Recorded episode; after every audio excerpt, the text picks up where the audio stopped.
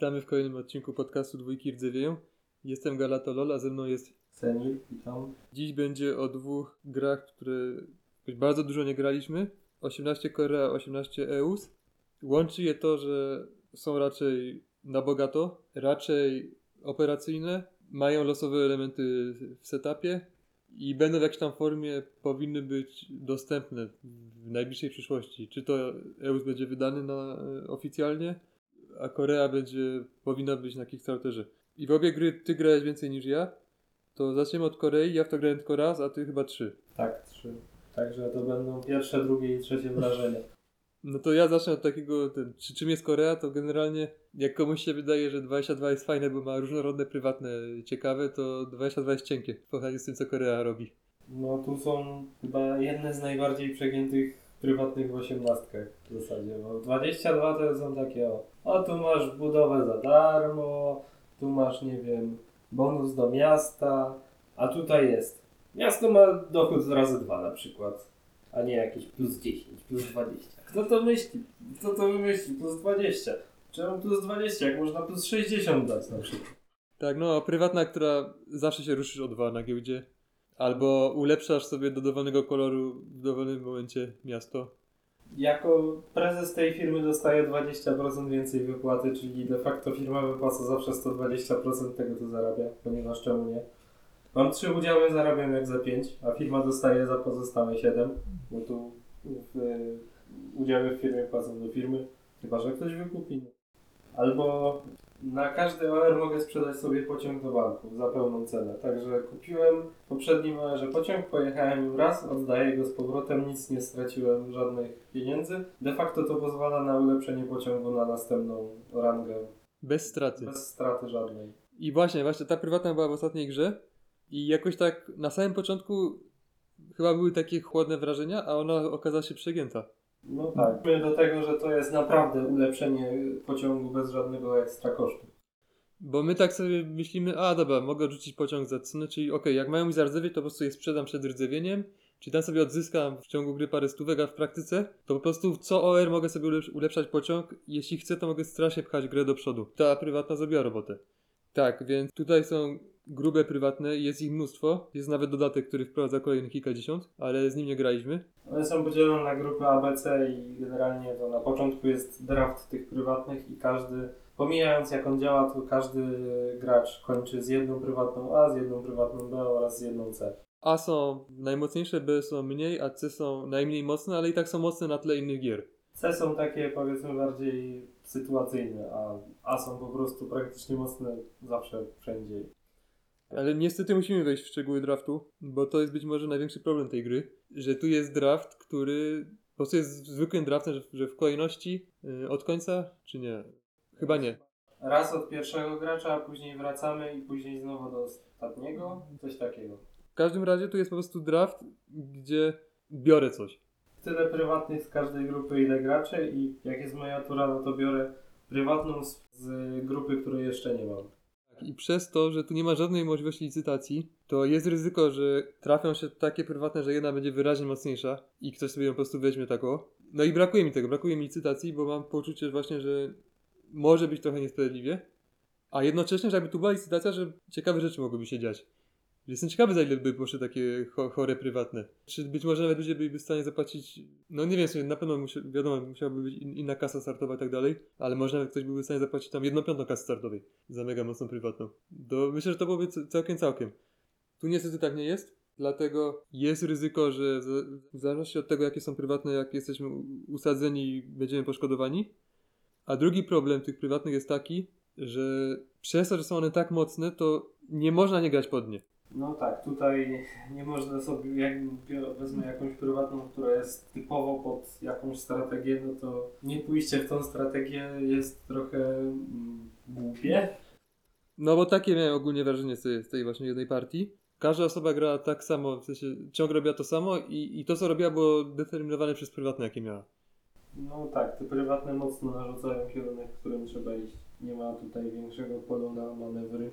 Ogólnie to jeszcze tutaj z takich, jest, taka, je- je- jest takie jedno wy, wydarzenie historyczne, bo ogólnie na początku Korea jest jedna, jest północ i południe Ale na koniec era, w którym jest skupiona przedostatnia czwórka bodajże, wybucha wojna i wszystko, co jest na północy, jest po prostu, można sobie łokciem zgarnąć na podłogę, bo tam nikogo nic nie interesuje już. I gramy tylko na połowie mapy. Nawet tak jak na to patrzę, to mam wrażenie, że to jest mniej niż połowa mapy.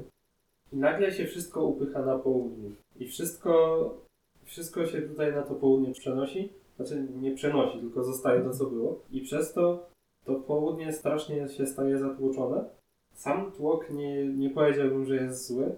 Ta rzecz, która mi tutaj nie pasuje, to jest to, że wszystkie firmy będą, albo większość będzie miała praktycznie takie same trasy, będzie jeździła po tych samych miastach. No bo w sumie jest tak, powiedzmy, że po skosie z jednej strony jest Seul, z drugiej strony Busan i jakby naturalne jest to, że będę jeździł od jednego do drugiego w jakiś sposób. Czy przejadę przez miasto za 40, czy miasto za 60, to już jest tam trzeciorzędne.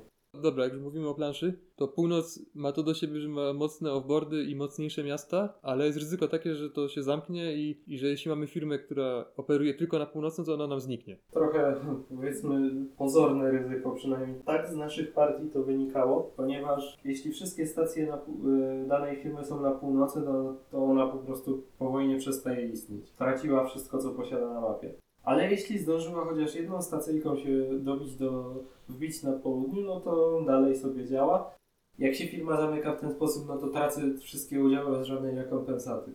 A tutaj ma, jest sposób na ocalenie tej firmy. Pytanie, czy w ogóle na przykład opłaca się grać na to, żeby przed wojną, żeby cisnąć jedną firmą bardzo na północy i tuż przed wojną ją po prostu porzucić i niech sobie, niech się zamyka, niech się dzieje co chce i otworzyć jakąś inną na południu.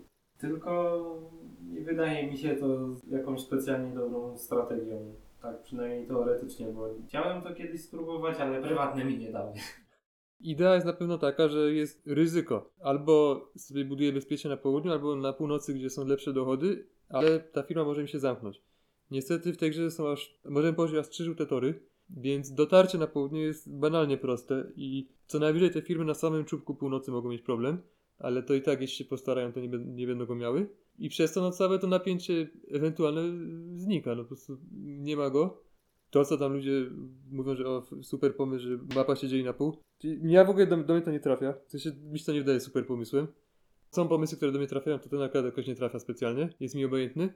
A w praktyce no to jest zawód, bo po prostu zbyt prosto z tej północy uciec. Co do tych dochodów jeszcze na północy i południu, to nie jest tak, że te dochody na północy są, nie wiem, 20% wyższe. One są praktycznie od 50 do 100% wyższe niż na południu, jeśli się nie ma żadnych prywatnych. Pomijając jakieś prywatne właśnie, które zwiększają dochody z miast, czy coś w tym stylu. No to ta północ jest naprawdę dużo mocniejsza niż południe. Spodziewam się, że w każdej partii każdy otworzy, chyba że ma prywatne, no, e, otworzy jedną firmę na północy i potem w ciągu gry jedną na południu. I jeszcze właśnie co do tych punktów budowy, to tutaj mamy losowo, losowo firmy publiczne też dostępne w danej partii, bez ich więcej niż, niż gra w konkretnej grze. I to już jest całkowicie pis na wody w moim odczuciu. Jest chyba 12 firm do północy i z południa. Przy czym na północy jest dostępnych 5 na początku gry oraz 3 lub 4 w zależności od ilości graczy na południu. I po wojnie jeszcze dochodzą kolejne 3 lub 4 na południu. Tylko, że to jest różnica, na przykład tutaj koło Busanu są dwa, dwie firmy, które startują dokładnie w mieście obok. Jedna jest w Busanie, no i która z nich jest lepsza. Tak naprawdę, co to za różnica? Ogólnie do otwierania firm to jest tutaj aukcja, ale no tak jak mówię, różnice pomiędzy niektórymi z tych firm są takie co żadne. Dosłownie są w miastach obok siebie. To ma znaczenie tylko w przypadku właśnie jakiejś prywatnej takiej, co ci podwaja dom. No i to no i w ciągu gry tak sobie po prostu budujemy, potem tam w jednym momencie nam znika pół mapy i, i trochę też heksów na południu też znika. Na południu niszczone są wszystkie miasta. Potem my to i tak szybko odbudujemy. No i tylko co gra się skończy i, i sama gra to jest po prostu operacyjniak z przyrostową kapitalizacją. Skoki na giełdzie nie są jakieś potężne. Tam na sam koniec jest o 40, a tak zazwyczaj jest o 20. Można wskoczyć najwyżej dwukrotnie. Ogólnie jeszcze na, na koniec gry pociągi są takie 2, 3, 4 i tam chyba jest 5E, 6E oraz 8D, 8E, nie D, ale pociągi E są takimi pociągami, które jadą po pięciu miastach pomijając wioski, ale jeśli mam dwa pociągi E, to one się łączą w jeden pociąg D. Czyli jak mam na przykład i no zasięg ma tego słabszego, czyli jak mam 5E oraz 6E, to one się liczą jako 5D. Więc na tej malutkiej części mapy jest też bardzo łatwo wyciągnąć bardzo duży dochód. Także to bogactwo, z którym zaczynamy grę, w zasadzie towarzyszy nas, nam przez całą grę. Z tego co pamiętam, to tutaj nie było jakichś dużych trudności w zdobyciu kapitału do firmy. Te pociągi przed E sprawiały wrażenie trochę zatrutych i wtedy raczej wkupowaliśmy się e, w cudze firmy, bo tu jest też eksport, więc chyba często e, ludzie chcieli przeczekać takie słabsze pociągi i, i wtedy inwestowali w cudze firmy, by coś kupować, więc e, dlatego było gotówki pod dostatkiem. A właśnie, jeszcze słowo o skalowalności, skoro jesteśmy przy, przy pociągach. Dwójek jest chyba nieskończona ilość, albo jest po prostu ich na tyle dużo, że nie ma szans się przebić przez dwójki. W momencie pierwszego eksportu, nie pamiętam czy on jest po jednym, czy po dwóch, dwóch OR-ach ten pierwszy eksport. W każdym razie wszystkie pozostałe dwójki są usuwane, no i można kupować już trójki. Trójek i każdego dalszego pociągu jest już określona ilość, tylko że w tej grze normalne jest, może tak, normalne jest to, że pociągi się nie skalują z ilością graczy, ale to jest gra w typu takiego, w której to mogłoby mieć jakiś sens, ponieważ siłą rzeczy każdy będzie miał pociąg, nie pociąg, tylko firmę na, na początku gry, no bo to jest mimo wszystko gra operacyjna, która polega na tym, żeby jeździć pociągami i zarabiać mnóstwo kasy. Więc te trójki, jak gramy w więcej osób, to dużo szybciej zlecą, no bo jest dużo więcej firm, które chciałyby je zakupić. Jak gramy w mniej osób, no to prawdopodobnie to trochę wolniej pójdzie, bo właśnie graliśmy raz na pięć osób i było takie uczucie, że te pociągi strasznie szybko wtedy leciały. I to była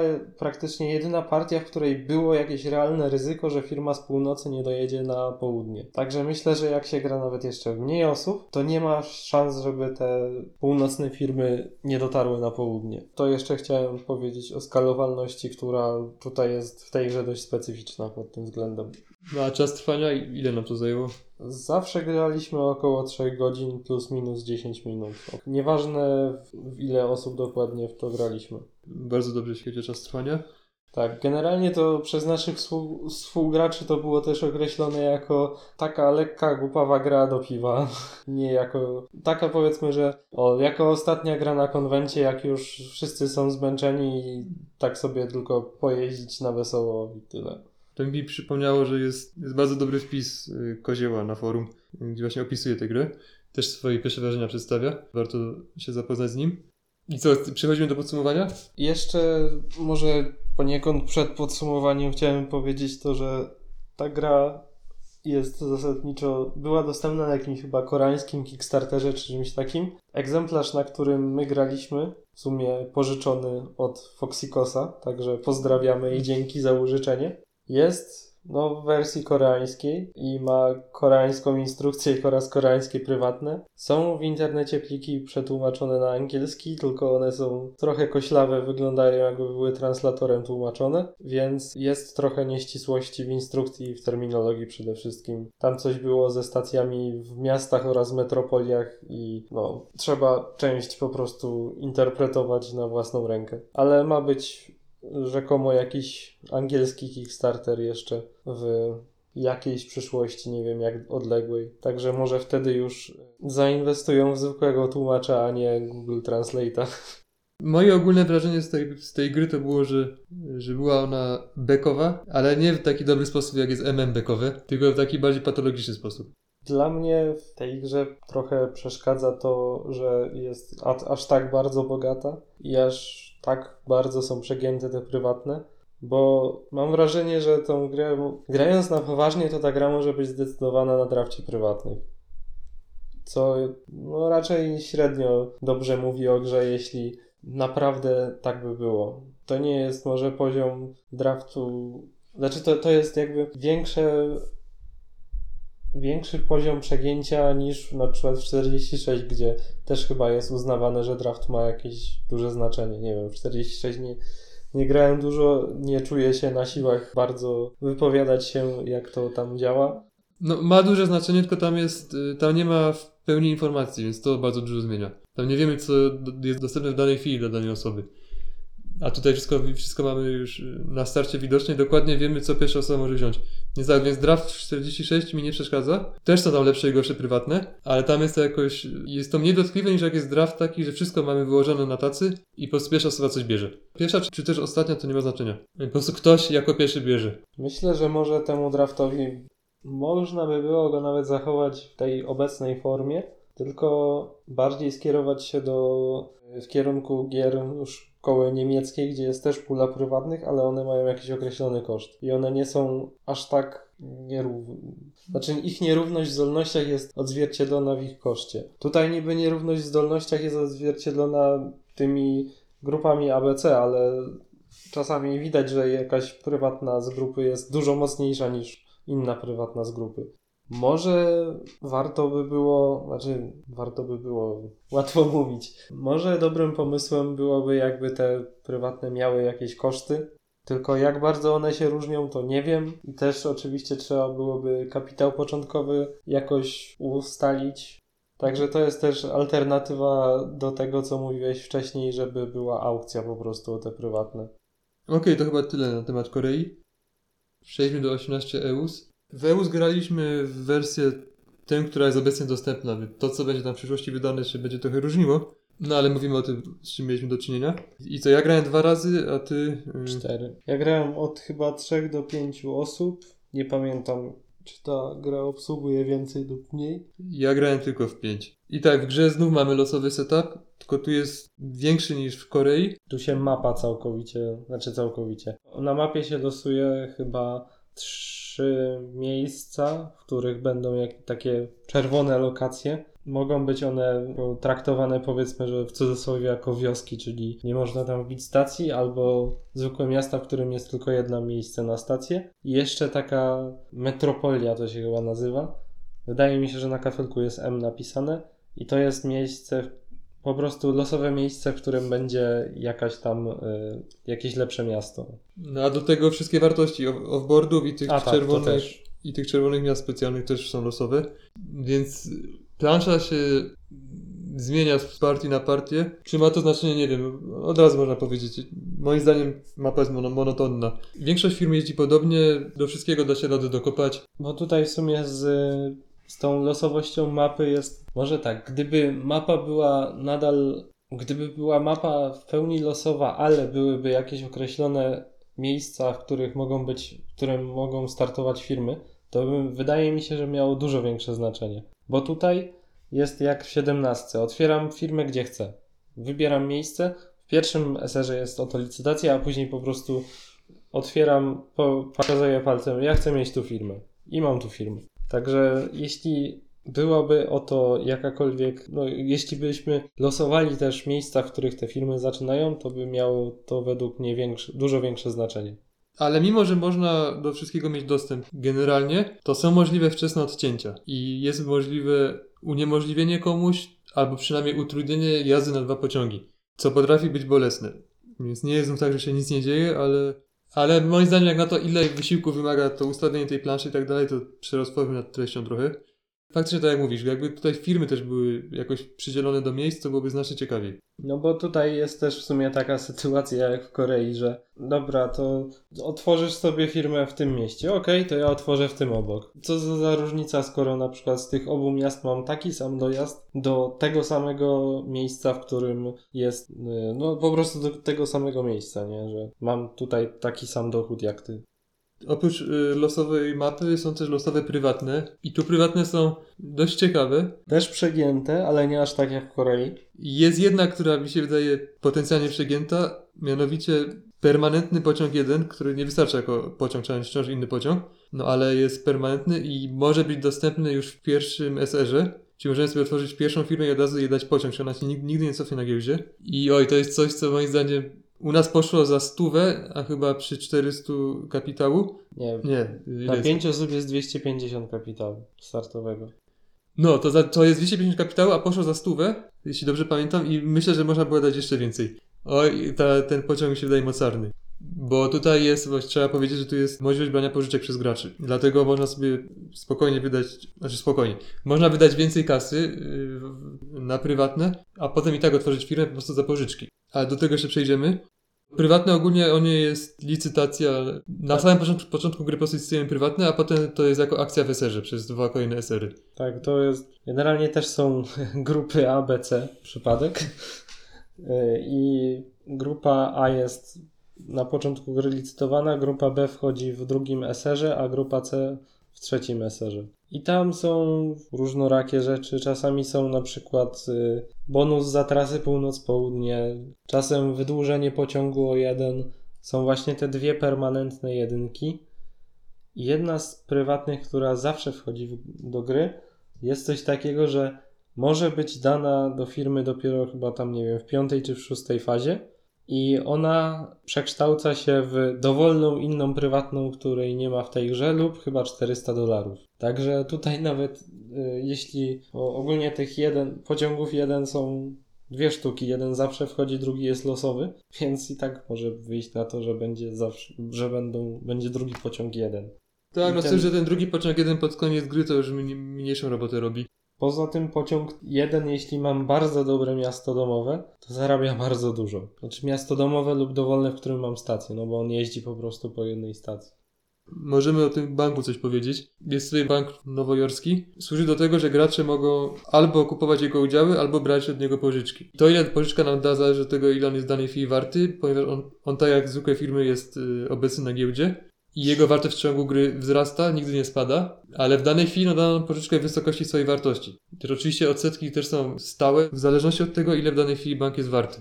I właśnie on, tak jak mówiłeś, nigdy nie spada na cenie. W zależności od tego, ile jest pożyczek wziętych, to wartość banku wzrasta bardziej. I dodatkowo, jeśli ktoś ma, w momencie, gdy jest rozpatrywana ten zmiana wartości, co jest na ostatnim krokiem w OR-ze, jeśli ktoś ma przynajmniej jeden udział, to jeszcze o jedno pole się przesuwa bank.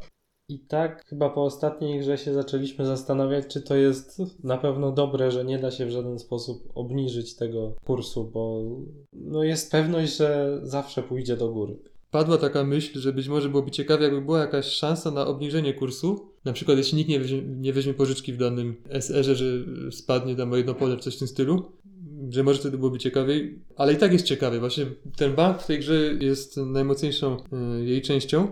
Bardzo ciężko określić, czy te pożyczki będą kamieniem, który nas pociągnie na dno, czy też pozwolą nam się wybić. I jest w ogóle cała ta kwestia właśnie w SR-ze, to mi się bardzo podoba. Mamy dylemat, bo mamy do wyboru kupić akcje bank, e, Banku Nowojorskiego, Albo brać pożyczki. albo brać pożyczki, to się wyklucza, albo iść, w, znaczy to już nie wiem, nie albo, al- ale w danej chwili albo y, otwierać firmę, albo licytować prywatne. Trzeba odpowiednio to wybrać w odpowiedniej kolejności, wszystkiego raczej nie zrobimy. I no, moim zdaniem to się nieźle, nieźle spisuje. I wiem, że z partii na partię to różnie wyglądało. Były partie, gdzie ten bank, gdzie- te pożyczki pod koniec gry były wyrokiem śmierci, ale były też takie, gdzie one właśnie pozwalały sobie takie portfolio zbudować, że nie bolały. Bo tutaj jest coś takiego, że jeśli się wzięło udział banku, to już nie można go też sprzedać w, dalszym, w dalszej części tego SR-a, czyli może nie warto się od razu zobowiązywać jakby, powiedzmy, do brania pożyczki. I też w drugą stronę, jak się wzięło pożyczkę, to nie można jej oddać, czy tam kupić w banku. No pożyczki są jakby, no są w zasadzie ujemnymi udziałami, można tak to przyjąć. Bo jak się, nie można mieć, na, nie można na przykład kupować banku, jeśli ma się pożyczkę. No, w, w zasadzie to się wyklucza. Nie można brać pożyczek, jeśli nie ma banku, bo też to się w drugą stronę wyklucza. Tylko przelicznik dochodu z banku jest tam zmienny, a odsetki są stałe, no ale jakby jeśli zdecyduje się już pójść w którąś stronę w danym SR-ze, no to decyzja zapadła, już nie mogę tego zmienić. I w ostatniej partii, w pierwszym SR-ze jeden z graczy kupił jeden udział banku i przez to bank bardziej rósł, y, bo on co OR rośnie na giełdzie, jak jest udział w rękach gracza, no to rośnie jeszcze bardziej. I tam inni mieli pożyczki i sobie myślę, kurczę, tak trzeba było zrobić, że teraz, teraz ci, co mają pożyczki są w, w słabej sytuacji, więc sobie myślę, że tak trzeba grać właśnie, wziąć udział wcześniej, ewentualnie jak wziąć pożyczki, to je szybko spłacić, ale potem w tej samej partii miałem z kolei wrażenie, że trzeba koniecznie brać pożyczki i kupować udziały. I nawet był jeden SR, że w ramach jednego SR-a po prostu chciałem, na początku SR-a chciałem spłacać pożyczki, a skończyłem go chyba mając ich więcej niż, niż zacząłem, bo zauważyłem, że po prostu dźwignia, by dostawać udziały, które na pewno zapłacą więcej niż, niż te pożyczki będą wymagały odsetek. No i pozwolą zbudować porządne portfolio, a potem jednakże sobie spłacę. I tak wszystkich nie spłaciłem, no ale nie było to konieczne, a i tak wiadomo, jak każdy z graczy ma tam po dwie pożyczki, no to, to one się negują. Ja myślę, że tutaj też Przynajmniej w takim tempie, w którym my graliśmy, trochę może nie być nawet czasu na, sprzeda- na spłacanie tych pożyczek, bo ta gra też ma eksport pociągów.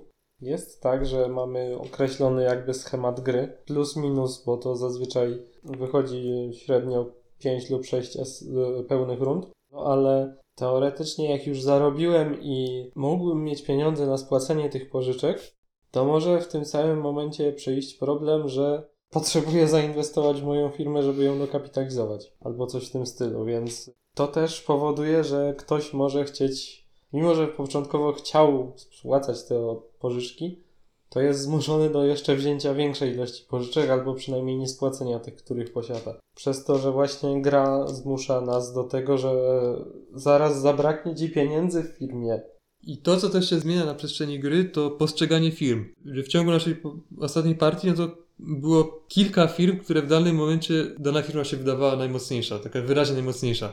Bo też to jest trochę pocałunek śmierci, jak któraś z firm zostanie uznana, uznana za najmocniejszą, tak. jest natychmiast wykupiona i już... Yy, Tu jest też przyrostowa kapitalizacja. tak, więc już yy, no na kolejne pociągi to już nie będzie miała. A firmy tu nie, nie, biorą pożyczek, muszą wstrzymywać.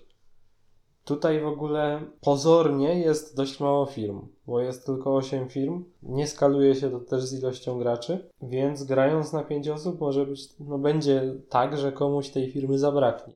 Tylko czy to nie jest pozorny problem, bo w ostatniej partii i w przedostatniej partii, w sumie to tamtej rzeczy zapomniałem, ale sobie uświadomiliśmy to, to w ciągu tej ostatniej, że chyba się średnio opłaca otwierać drugą firmę. Bo tutaj jest tak, że one startują jako pięcioudziałowe, ale później się konwertują do 10. Można je przekonwertować do 10 os- y, udziałowych. Po konwersji mogę po prostu dokupić dodatkowe udziały i w ten sposób dokapitalizować firmę. Tutaj też można posiadać powyżej 60% firmy. Wprawdzie nie jest to pewne i stałe, ponieważ to jest taki mechanizm, powiedzmy, antyprywatyzacji, bo jeśli ktoś ma powyżej 60% firmy, no to można mu udział zabrać, tylko płacąc o jedno, wartość o jedno pole w prawo. Zazwyczaj to się opłaca takie rzeczy robić.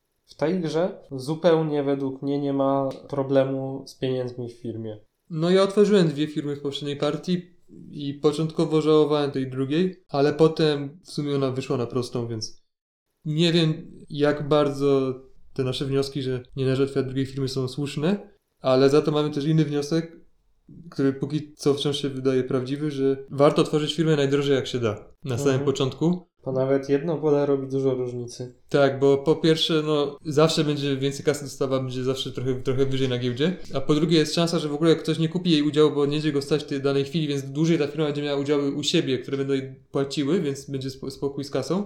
Nie wiem, czy to też nie jest pokłosie tego, jak wygląda eksport pociągów w tej grze. Na początku gry, bo ogólnie jest tak, zawsze, zawsze są dwa OR-y, bo to jest dość ważne w tej grze. W Korei też w sumie było.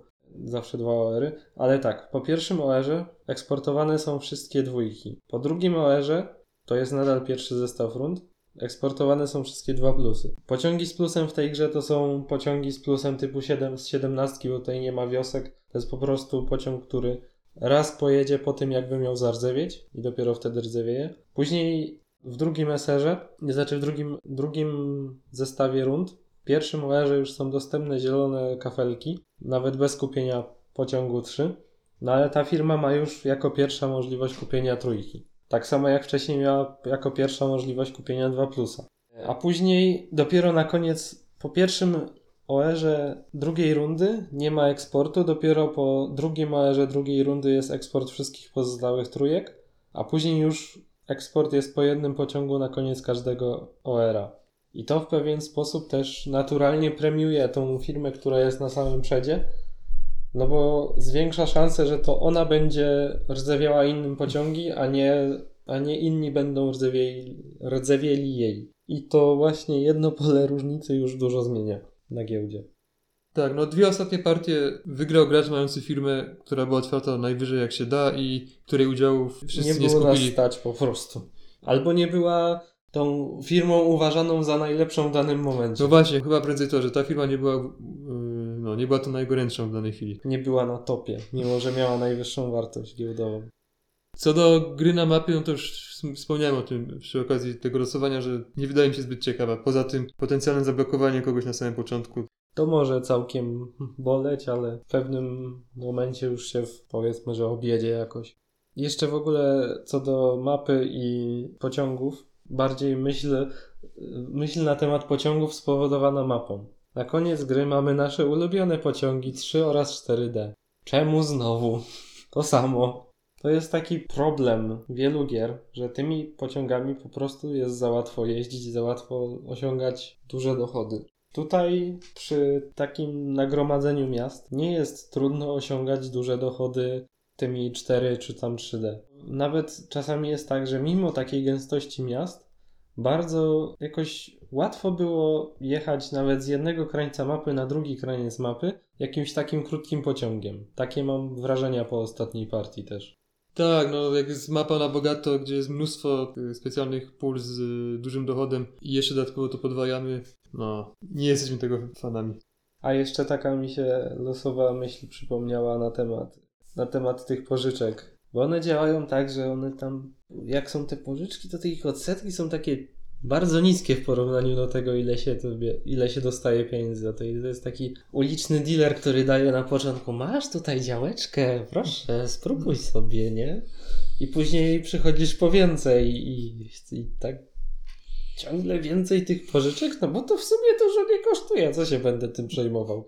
I nagle pożyczka, która na początku gry, za którą dostałem 80, na koniec gry muszę za nią zapłacić 450 na przykład. Także no, trzeba na to uważać, ale to są takie właśnie błyskotki, takie cukierki, które aż, y, aż by się chciało brać bez żadnych konsekwencji. Tak, no trzeba liczyć, że to co kupiliśmy za pożyczkę nam, nam zrównoważy jej ujemną wartość i odsetki.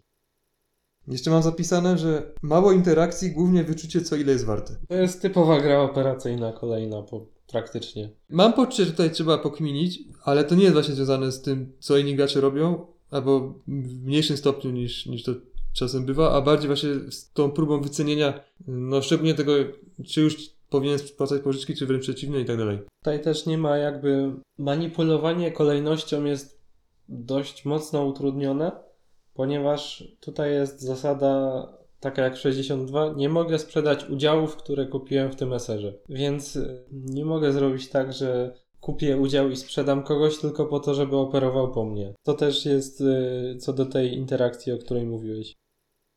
Co do sk- skalowalności, no to ja grałem tylko w 5 osób i w sumie jak na grę operacyjną z 8 firmami, to całkiem nieźle działało. Na 5 osób i też pewnie fajne jest to na, pięcio- na, na piątkę, że są 4 prywatne, więc na pewno ktoś nie kupi prywatnej, zawsze trochę ciekawsze pozycje graczy. A ty grałeś w jakim składzie? Raz na 3, raz na 4, raz na 5. Dwa. Nie, dwa razy na 5. I generalnie no, właśnie na początku miałem obawy, że to będzie coś z tymi firmami, że za mało, za dużo w zależności na ilość graczy, no ale to tak jak mówiłem, to nie jest. Wydaje mi się, że tam nie boli bardzo, jeśli będę miał tylko jedną firmę w ciągu gry. A jeśli chodzi o inne aspekty gry, to tutaj nie, nie widzę za bardzo, żeby ta skalowalność była W sensie to dobrze czy źle? neutralnie, nie wiem. No, czyli dobrze. Czyli ja, jeśli, jeśli coś nie kuje, no to jest okej. A co do czasu gry, to ostatnia partia nam zajęła tam 4,5 godziny. 4,5 godziny. Zabijcie mnie. No i ty tam umierałeś. Ja umierałem z nudów. To było tak. Patrzę na zegarek po jakimś bardzo długim okresie gry. Patrzę, to dopiero dwie godziny.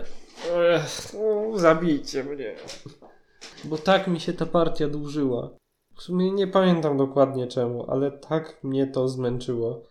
A wyszło na to, że graliśmy jeszcze kolejne 2,5 godziny. Przy czym ta gra i tak ma skrócony koniec gry, ponieważ trzy ostatnie ery to wy... ostatni zestaw erów wygląda tak, że każda firma od razu ma tam chyba dwie budowy i jedną stację może wstawić i robimy to w kolejności giełdowej, a następnie trzy razy jedziemy i wypłacamy i to wszystko. Więc y, pomimo tego skrótu nadal trochę jest za długa jak dla mnie.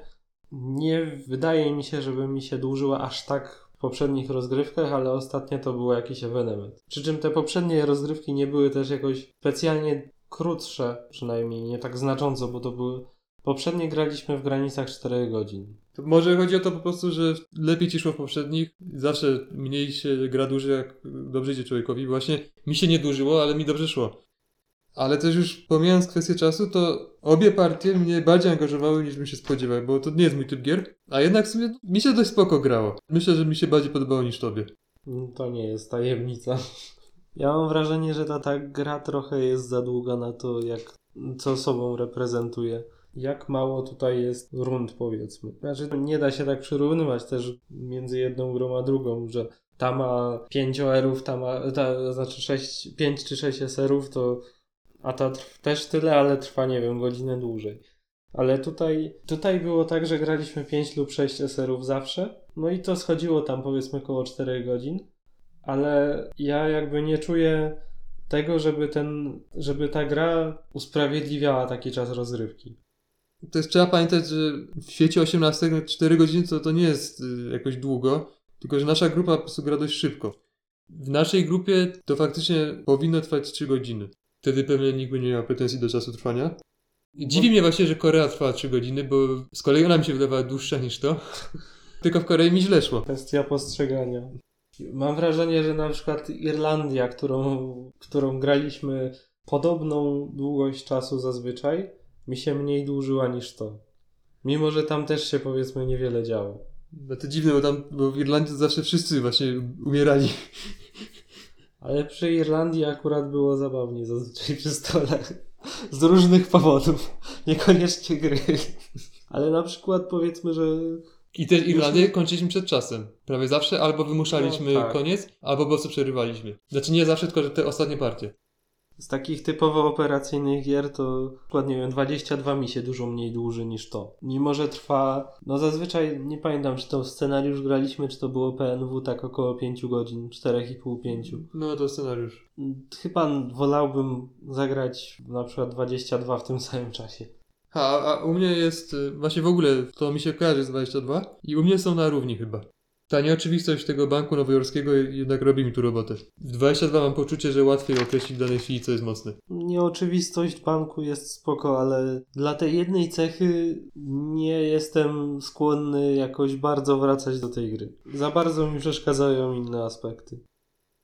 No dobra, to tam masz coś na koniec? Mam taką, takie przemyślenia na temat bogactwa w osiemnastkach, które właśnie są bezpośrednio spowodowane tym, że ostatnio graliśmy w całkiem sporo takich gier na bogato. Właśnie się, zacząłem się zastanawiać, czy bogactwo w takich grach to jest dobra rzecz i czemu nie jest dobra.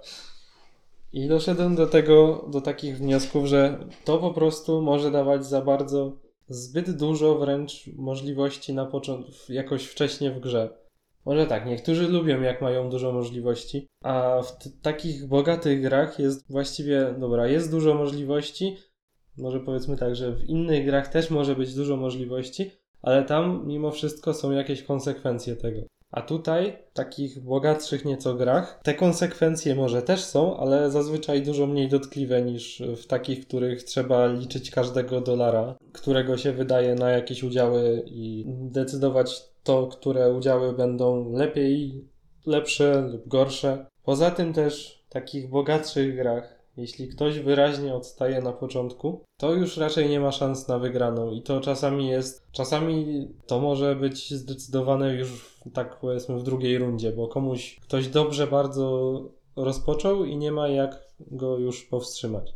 Dobra, można by powiedzieć, że po skopanej aukcji w 30 też można kończyć grę, ale to jest zupełnie inna kategoria jak dla mnie. No tak, z tym zgoda. Jedną z cech, które powodują to, że gry są takie bogatsze trochę, jest to, że na przykład mamy zawsze dwa OR-y w ciągu gry. To jest tutaj w EUSie, to było w Korei. 46 dobrze nie znam, ale też jest w miarę, w miarę tam bogate, bo pamiętam, że w jakimś wywiadzie autor stwierdził, że on da dwa OR-y zawsze, bo chce, żeby SR2 był ciekawy, a nie było tak, że wszyscy pas, pas, pas, pas. Wydaje mi się, że bogactwo w grach nie jest zawsze dobre. I łatwiej, znaczy, może tak. Nigdy nie, jest dobry. Dobra, nigdy nie jest dobre, ale też chciałem powiedzieć to, że bardzo łatwo coś skopać w grze, jeśli będzie za bogata. A, w sensie, że gra będzie mniej ciekawa w tym Tak. sensie. Skopać chodziło mi pod względem projektowania. Mhm. Ja zawsze powtarzam, zresztą w tym odcinku pewnie już to padło ze dwa razy, y, słowo napięcie i napięcie jest najfajniejsze jak nie ma hajsu. Napięcie i dylematy to są y, najważniejsze rzeczy w, w grach y, dla mnie i jak jest bogato, no to i jedno i drugie jest słabsze. ile razy ci zabrakło jednego dolara do, do kupienia akcji na przykład, nie? A tutaj, tutaj aż tak dokładnie się zazwyczaj nie trzeba liczyć, bo, bo zarobi się i tak wiadro pieniędzy. Właśnie w EU-sie byłoby ciekawie, jakby brakowało kilku dolarów, bo wtedy jest właśnie pytanie, czy wziąć pożyczkę. Myślę, że jeśli byłaby sytuacja, w której brakuje ci kilka dolarów, a ta pożyczka by ci zapewniła te kilka dolarów i zapełniła jeszcze jeden udział, to myślę, że warto. Średnio lubię gry, których pieniądze leżą na ulicy. Chociaż w 17 też jest czasem, jak się dobrze zrobi, jak się dobrze zacznie, to też jest bogato. Tylko tam, żeby dobrze zacząć, trzeba podnieść pewne ryzyko zarówno w budowaniu często, jak i w kupowaniu pociągów. A te pociągi mogą być rzeczą, którą ostatecznie pociągną nas na dno. No i też tam zawsze jest przynajmniej pozorny, pozorna możliwość walki z tym, no bo im się jest droższym, to tym, tym lepiej to krótko sprzedawać. Czasem można się wkopać w ten sposób, ale ja są narzędzia w każdym razie. Im wyższa drabina, tym yy, boleśniejszy upadek po prostu. Tak no właśnie 17 w pewnym stopniu jest grą na bogato, ale nie masz tego odczucia, jak się w nią gra. Może tak, może gracz jest bogaty, ale czasami firma jest strasznie biedna. Koszty terenów w porównaniu do innych osiemnastek są komicznie niskie, bo tam jest 15 czy 10, 10 jest zawody? Zależy jak. Czy 20? Jest A 10. tak, 10-20 zawody, a 15 za góry. tak. I to nie brzmi jakoś dużo, ale to tak czasami boli, że musisz postawić ten, ten kafelek na płatnym terenie. No 17 jest świetnie wyliczona. Faktycznie ma się takie głupie 20, a boli. No, ale jeszcze będzie pewnie kiedyś odcinek o 17, to tam do tego wrócimy. Ale kiedy to... A w sumie tak ta Irlandia, już wspominałem kilka razy teraz, to jest akurat kontrprzykład, w którym dwa, dwa OR-y nie powodują bogactwa. No dobra, to, to by było na tyle w tym odcinku. Dzięki i do następnego. Dzisiaj było na bogato, zobaczymy co będzie następnym razem. Do usłyszenia.